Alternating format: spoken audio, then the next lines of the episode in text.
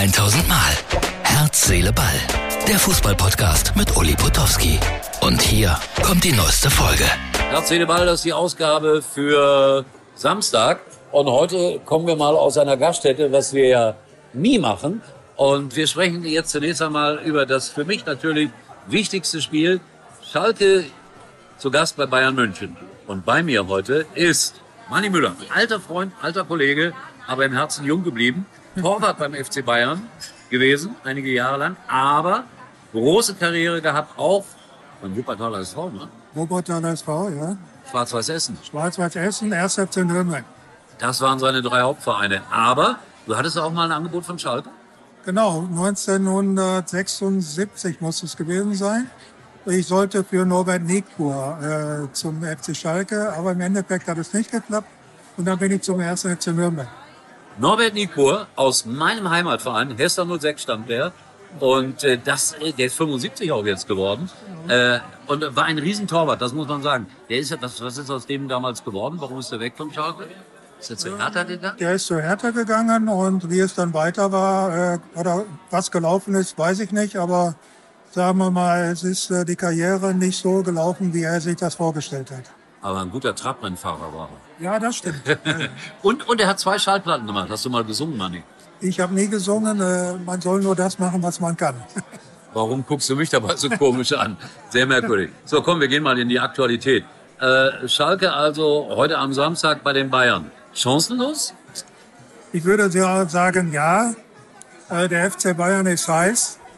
Und ich glaube auch jetzt, dass im Moment wieder etwas äh, mehr Ruhe eingekehrt ist beim, beim, beim FC Bayern. Und, und ich glaube schon, dass die, äh, sagen wir mal, äh, Schalke wenigstens mit 2-0 schlagen.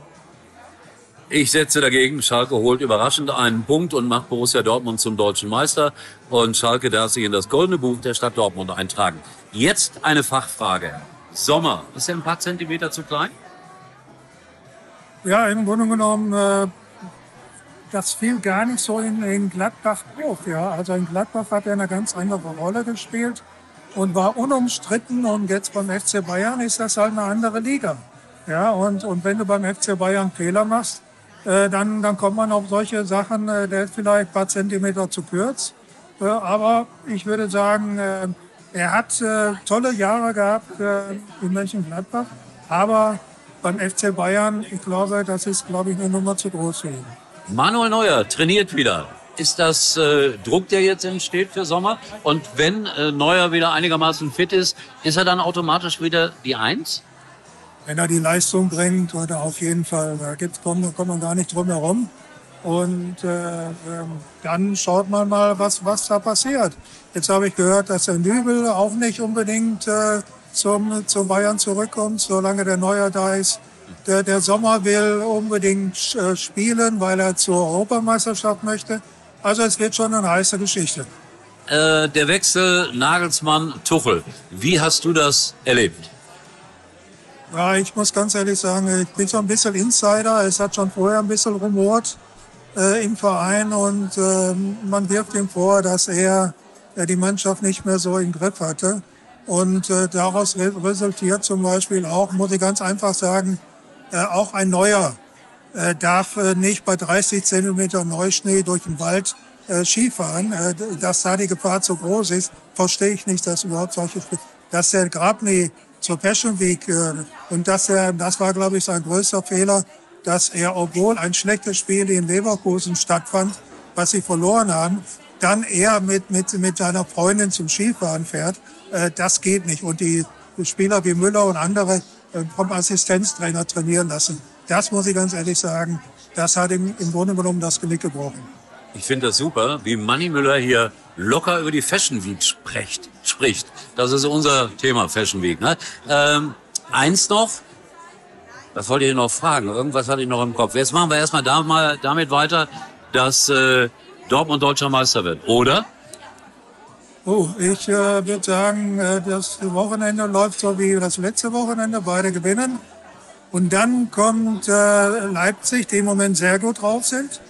Und aber, wie es läuft, muss Dortmund nach Augsburg. Und Augsburg muss auch noch kämpfen um den Klassenerhalt.